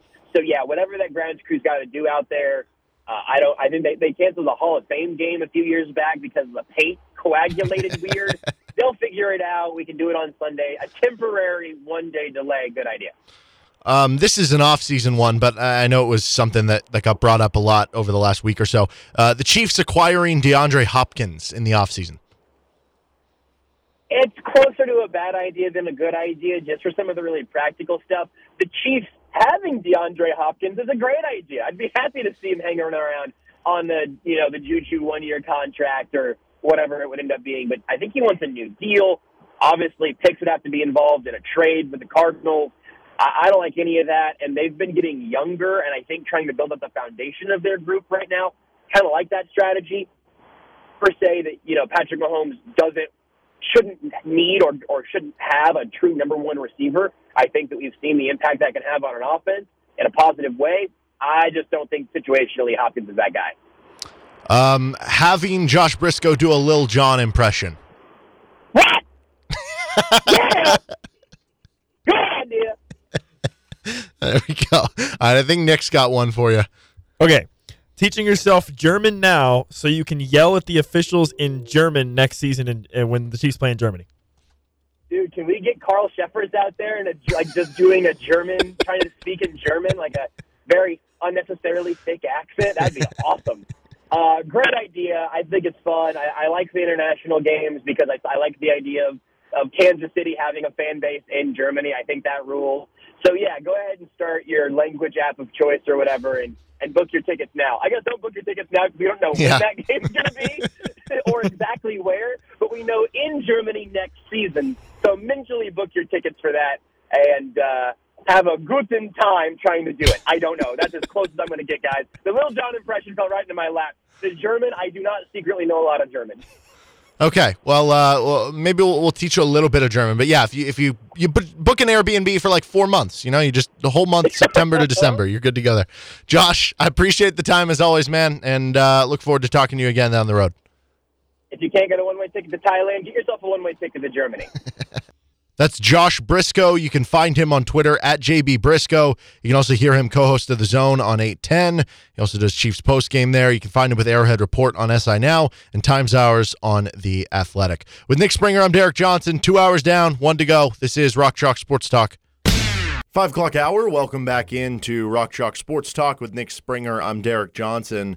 A couple Big 12 games occurred last night. The final ones for I guess the the weekdays for the week before we get to the weekend here. Um, West Virginia beats TCU by nine, and Oklahoma State blows out Oklahoma, which the blowouts have been a bit rare. Uh, but the West Virginia one certainly interesting Yep. Yep. um, because I mean, for one, all the metrics seem to love West Virginia, so important for them to finally get a win. but also, like if you if you do want to keep the dream alive of having as many Big Twelve teams as possible in the NCAA tournament, That's a good win. Yes, you, you need more of these bottom tier teams to kind of beat some of these upper echelon teams, which happened last night. Uh, Does that give you more confidence about Saturday's game against TCU because we saw what KU did in Morgantown, or does it scare you a little more because now TCU is going to be extra pissed off coming off a loss? Yeah, I think it actually worries me a little bit more. And I was gonna I, listen. I have a theory, and I I I don't think it's that true, but I'm just gonna float it. Teams before they play Kansas, the game before they play Kansas, they're looking ahead to Kansas because that, everyone wants to play Kansas, and they lose the game before they play Kansas. I don't think that would be totally inaccurate. I, I so think- in the six games that KU has played in conference play, we're, I'm just talking about conference play. In the six eh, in the six games that, that KU's played in conference play, I didn't I haven't looked back to see the rest of like the season. But in in conference play alone, teams the game before they play Kansas are two and four. K State lost, TCU lost, West Virginia lost, and Tech lost before they played Kansas. So they're That- two and four, which like I don't think that's enough to say like no, it's, it's oh, not a oh, trend, as trend, yet. like- it could just be, hey, West Virginia and Texas Tech have been losing to everyone. You yeah, know I what mean, I mean? yeah, like West Virginia's then- not that good, you know, and Yeah. like so I, I But keep an eye is- on that because that, that could be something to monitor down the rest of the season. Like, Because it- listen, you like know. we we've always known, like Kansas has the target on their back. Everyone wants to play Kansas. Everyone wants to beat Kansas. Like that's the that's the game that most teams have circled on their schedule. Especially if it's like Kansas coming to your coming to your place, Mm-hmm. right? Like for example, the K State situation where they go to TCU and get beat by 14, with KU coming right out, you know, for their biggest game of the season. So. I don't know. It's an interesting trend. It's something that may need may require some more research that uh, might circle back to later on. But I don't know. Just just uh, I mean, I've always I mean, like I said, we've always known that Kansas is the game that people circle on their schedule. But if it it would be really telling if it was like tangible evidence of hey, Yeah, teams looking are ahead. looking ahead to Kansas constantly. You should look into that for past seasons too, because that might give you a little bit of better Yeah. data. But uh, I'm interested to see how that goes. That that is kind of an interesting point. As far as the Oklahoma State blowout over Oklahoma, So Oklahoma really have- Oklahoma's yeah. the worst team in the conference now, right? I guess. I don't know. It's kind You of a, no. Wait, well. Texas Tech, Texas Tech, right? oh, okay. I guess Texas Tech. Although yeah, Texas okay. Tech now has the the Fardaws uh, Aimaq guy, which we'll talk about here in a second, who uh, was was averaging that the 18 and was 14. that the guy that there was the NCAA eligibility situation with him? No, he uh he was averaging like 18 and 14 at Utah Valley, transferred to Texas Tech, and then he I think he broke his foot. It was something in his leg that he Oh, uh, okay, broke. yeah. He's been out all this time, and then he an- entered the Oh, transfer okay, yeah, portal. yeah, yeah. Okay, I remember now. And then like a day or two later, He- decided to come back. okay. So it was now, kind of a weird situation, but he's back now. He's averaging 12 and 7 in his first two games. He's a good player. Um, I don't know how that affects things. They're still 0 and 6 in Big 12 play, so it has to be them. But like, uh, I guess That's true, going yeah. back in line with yeah, you need some of the bottom tier teams like Oklahoma State to fetch up wins against some of the top tier. I guess technically Oklahoma State was below OU at, at that point, so I, I don't totally know there. So a lot of people were thinking that Mark Adams was like maybe the actual mastermind behind Mm-hmm. Texas Tech when they were good with Chris Beard. Maybe that's not the case. I I think he still is the mastermind behind the defense. But I think the issue he's run into is that I think Chris Beard might have been a better evaluator of the transfer portal. Because remember, Texas Tech always was bringing in like new players every year at the transfer Yeah. portal, right? Yeah. And Mark Adams had to bring in a bunch of new players at the transfer portal this year. And I don't know how well a lot of those have hit for them. Now, it could just be, I mean, they're not a blue blood program. So, like, No. they uh, had a bunch of great years in a row. You But lose a if- I bunch mean, of players. If you asked a Texas Tech fan, they would probably be like, "Oh yeah, we're a top four team with the Big 12. Is that true? Like, program wise, no, the- yeah. probably not. But, like, Pro- yeah, program wise, I think they probably think they're. I guess good. my point is that I don't think they are. And so, for a program that lost all these players, like, you just have setbacks sometimes. You know, would I mean, it you surprise you if next year they were really good again? No. program wise, you got KU and Baylor. Those Mhm. are gonna be your top two, and then Texas. But like Texas Tech has accomplished more in the last. I think it's all kind of based on coaches, right? At this Yeah. point. Yeah. And, that, and then you have the, the schools that are going to be leaving. So if I guess Houston's going to come in and they're going to be on as good a footing as anybody in the conference uh, at that point in time. But one thing I was I was curious about because I uh, this is something you were telling me about and I ended up doing last night.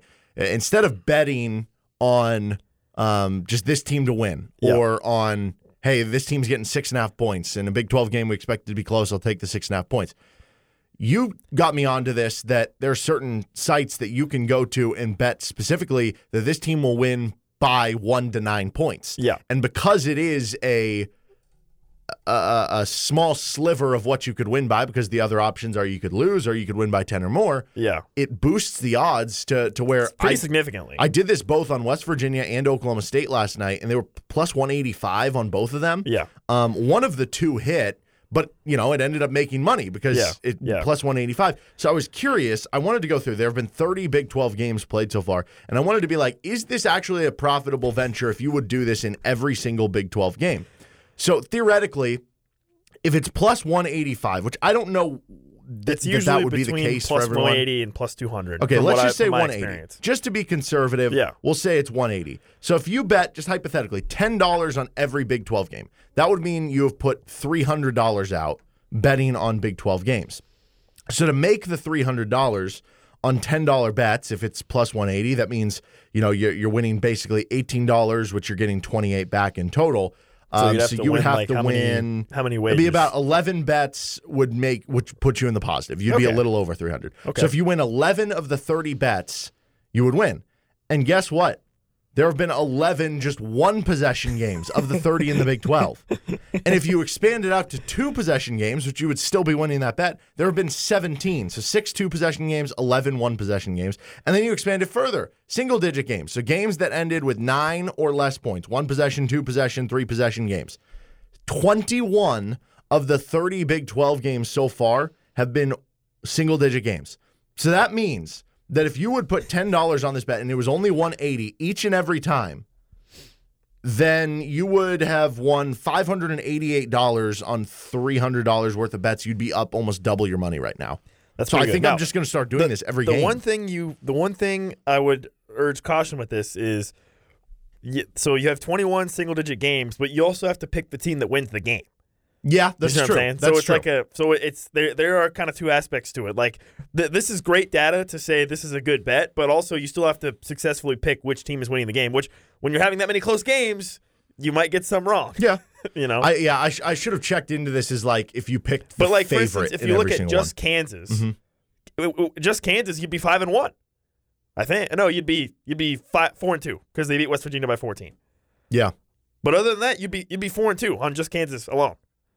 Because they've won every game, they've won every close game they played. They beat West Virginia by 14, and they just lost to Kansas State. The other thing I want to look into is is KU specifically in the first half of Big 12 games. Like if you bet the other team in the first half, Yeah, would that be like KU undefeated this year? Has been struggling in the first half. Because I'm trying to think. Oklahoma State, obviously, Yep, you'd be, you know, if, if you pick the other team, you'd Yep. be one to zero. yep. Um, what was the second game? Was it Oklahoma? No, there was a game in between. No, that. Uh, Texas Tech? Texas Tech, which that one you were up. I think five at half. So that one you probably won and one. Um, the Oklahoma game you were up, I think pretty two close at half. because so that, that. that would have lost. Churchill hit that shot at the last. Yeah, that would have lost because they were probably getting four or five at the half because they were getting like nine or ten for the game. So you would be one and two or two and one if you were betting the opponent. Um, the I'm just going out of order. I'm just thinking of whatever games. The West Okay. Virginia game was actually close at half. It was They like were down five. West Virginia was down five. I think it was seven. Didn't they hit a shot at the end of half or, or get some free throws? KU? That one, Oh, yeah, no, yeah, yeah, because because they, they, got had free the throws. they had the musket shot. Yeah, they gave yeah. them two free throws. That's right. Um, so that So one they would seven, be yeah. two and two. K State was You would- you would- K State plus be up. So Yeah. yeah. you'd be up three to two. And then What's uh, the game we're missing? What is the game they're missing? Iowa State. Oh, I don't even remember what the score at halftime was. I think it was close. But Iowa State, it was it was definitely close, and Iowa State was getting eight for the games. They were probably getting four at half. So Well, you'd be four and two. cover that one. you know, Yeah, I guess there's a little bit but yeah, I mean, something there. yeah. I, I if you're looking for that bet, I would bet certainly like Kansas because Kansas is a team that we know has the has the mental toughness to win close games, and they've been in a lot of close games. So if you wanted to expand out the idea, but yeah, look on different betting sites. You can find it because, for example, like Kansas against Iowa State was getting eight point with Yeah. eight points against Iowa State, right? So if you bet Kansas minus eight at minus one fifteen odds, L. If you bet Kansas to win the game and to win by one and nine points, W. They did it, and it was plus odds. Plus exactly. Yes. So Yes. yeah, you probably wouldn't be as much as I said, just because I forgot about the part where yeah, you have to pick the right team Yeah, to win. But have- yeah, you'd still have to pick the again, right team to win. But even but if you even did this- it for every game, Yeah. if you just hit on at that point sixty percent of the winners, yeah, you'd you know, still and you be up on pretty significantly. 13 of the 21 or something like that, then you'd Yeah. still be up, you know, A decent amount. 70 bucks, Yeah. something like that on Yeah. $10 bets each. So Yeah. I think it's a good I I think it's a good bet, especially if you can pick the the right team that you think is going to win. Yep. Um, one thing that we were talking about yesterday with Kevin Flaherty, and, and we kind of asked him about like who would be your your All Big 12 first team right now, and then you you asked him the question about like KJ Adams being consideration and, and does Yeah. he deserve to be up there, and it kind of got my wheels turning on the idea that like, and I don't remember what happened last year, but if if they the voters want like a, a center in there, somebody who plays the five, it's tough to figure out who to put on there. Now, if I remember right, they didn't end up putting a traditional five on there. They basically just put a four man as the the last forward, or, or maybe it was like four guards and a forward or something like that. Um, but if they did want to put an actual center, and maybe this shouldn't even be about like the awards, maybe I should just ask it this way: Who is the best center in the Big Twelve? And I think KJ Adams has as good of a argument as anybody in the league. Yeah. I, I, I Yeah. mean, I, I, I'm not going to give you every number on on the radio here, but I have it listed out with everybody's numbers, and like basically, I His I numbers eh, are very comparable. I mean, the Yeah. rebounds per game aren't enti- aren't necessarily That's there the one compared to other guys, just because Kansas has been kind of a rebound by committee type team. But yeah, he's certainly there. And and the question that I asked Kevin yesterday was, what if KJ does average 14 and a half and six the rest of the way? I mean, in Big 12 play, Yeah. right? Like that. yeah, and the numbers I put on there are just regular season, and Yeah, like you if said, you were to as we know, his, if you were just to look at his Big 12 numbers, they'd probably be a lot higher Mhm. because of how well he's been playing since the start of Big 12 play. So, yeah, I mean, I I, I would say you definitely have a legitimate case there. Uh, again, I think your question just kind of goes back to what what would the voters look for? Would they look for more of a because KJ is he's definitely more of a four player, right? It's just Yeah. that KJ's playing him at the five. So I mean, if you had another four guy on there plus KJ, you could be like, okay, well, KJ is a four guy, but he plays five, you know. So, but I, I think he would have to average at least 14 and a half and six probably the rest of the conference play, and I don't. That might not be enough to get him enough respect, right? Yeah, maybe not. And a lot of it- times 'cause they you run do look at the overall stats. It would, I don't think they should. Like Jalen last year, if you just looked at his Big 12 stats, could have been all Big 12. Or like David McCormick the year before should have been all Big 12 first team Well- based on his Big 12 stats, but they, they look at the overall. Well, and the other problem is like Jalen's locked in basically.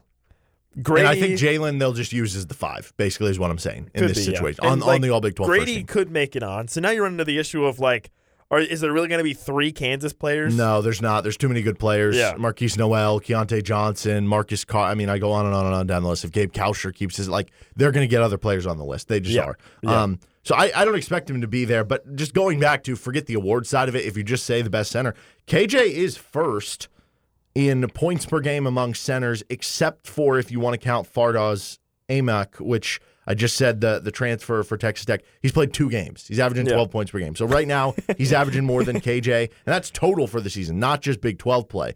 KJ's at 11.1. After that, it's like Tanner Groves at 10.2, Daniel Batcho at 9.9. Well, what really jumps out to me about this is KJ sixty seven percent from the floor. yeah. I mean, that's that's best among all the all the centers. It looks like. Yeah, So like Batcho's 66%. He's close. Moussa Cisse's at 59. Osunniyi at uh, Yeah. Iowa State's 58%. So, So, not like, only not only has KJ been scoring double digits he's doing it the, the most past efficient. nine games, yeah. he's he's been the most efficient guy also. And then you look at he's averaging the most assists per game of any of the centers. He's averaging the most steals per game of any of the centers. He's actually comparable with a couple of the other centers in blocks at least. Like he's averaging the same amount of blocks as Tanner Groves. He's averaging more than Aimaq. He's uh, averaging double the amount of blocks as Eddie Lampkin at TCU. He's averaging more blocks than Osunniyi. Uh, now, now, if you run into this this conversation, I think what it comes down to me, because to me the best centers in the Big Twelve, it's probably like so Eddie Lampkin when he is at his A game is up in this conversation. probably but the him, problem is he has too many games where he has four points, four rebounds. That's Yeah. why he's only averaging seven point seven points and seven rebounds per game this year. So if you get good at Eddie Lampkin, he's as good as anyone, but you don't always get that. I think you have to factor that in consistently. Um, Which, by the way, put- that that's going to be a critical battle on Saturday. Oh yeah, him for sure. versus KJ. and two really strong guys. But Yeah. um, Tanner Groves, I think, would be in this conversation. Over ten points, over seven rebounds. He can stretch it a bit from three. But if he's in the conversation, we saw KJ Adams kind of, I don't know, very much outplay him Yeah, in the game. yeah. Like the reason Oklahoma was in the game is because Kansas couldn't make a shot, and because uh, Sherfield was Sherfield was game. just you know he scored 25 points. It, Yeah. it wasn't because of Tanner Groves. KJ Adams very much outplayed him in that game. I think you can make the argument for like Daniel Batcho because he does a little bit of both. Um, but also I think KJ is just more mobile and, and maybe gives you a little bit more, and Batcho can be game planned out. I think a little bit easier. Uh, the one that you could have the real argument with me for right now, I think, is probably Moussa Cisse. Obviously, from an offensive perspective, you get way less with Cisse, but really good rebounder and just having a guy like that that erases everything inside just makes Yeah. everything so much easier. So that would be the one that I would I'd be comfortable if you wanted to go the other way. But I, I guess the point here is that you can make a real argument KJ Adams is the best center in the Big 12. And, Yeah, and then if we go down the line of positions, you can be like, well, I can say Dajuan's the best point guard in the Big 12. That's not crazy. He just Yeah. shut down Yeah, Markquis exactly. Nowell. Yeah, I, yeah Um, like I said, I don't want to hear about Markquis Nowell ever again. and, and there's other good point guards, you know. Like I said, we'll see how Marcus Carr does and everything. But you could argue KJ Adams is. Jalen Wilson's obviously the best four man. Yep. Um, Gradey, Dick's is the best shooter. shooter in the Big not 12. the best. maybe not the best in yeah. his position. you could say Kevin shooter. McCullar is the best overall defender in the Big 12 because he's versatile and everything. I have a hard time saying Kevin McCullar is the best in anything. He's really good at seeing how he's been though. playing the past four games. And and maybe again this goes back to the idea that something we were talking about yesterday like it's great you have all that, but you have nothing off the bench. Like, you know, if you're drafting bench players, like so many other players get taken before a lot of the KU ones do. But I guess I that, have- that's I pretty have- cool. I'm starting to build a little bit of faith that Joe might figure it out at some Okay. point. But I don't know. We'll see. Yeah, KJ, best center in the Big 12. Start the campaign. All right. He's Nick Springer. I'm Derek Johnson. This is Rock Chalk Sports Talk on KLWN. We've got some more audio we'll share with you on the other side. This is RCST.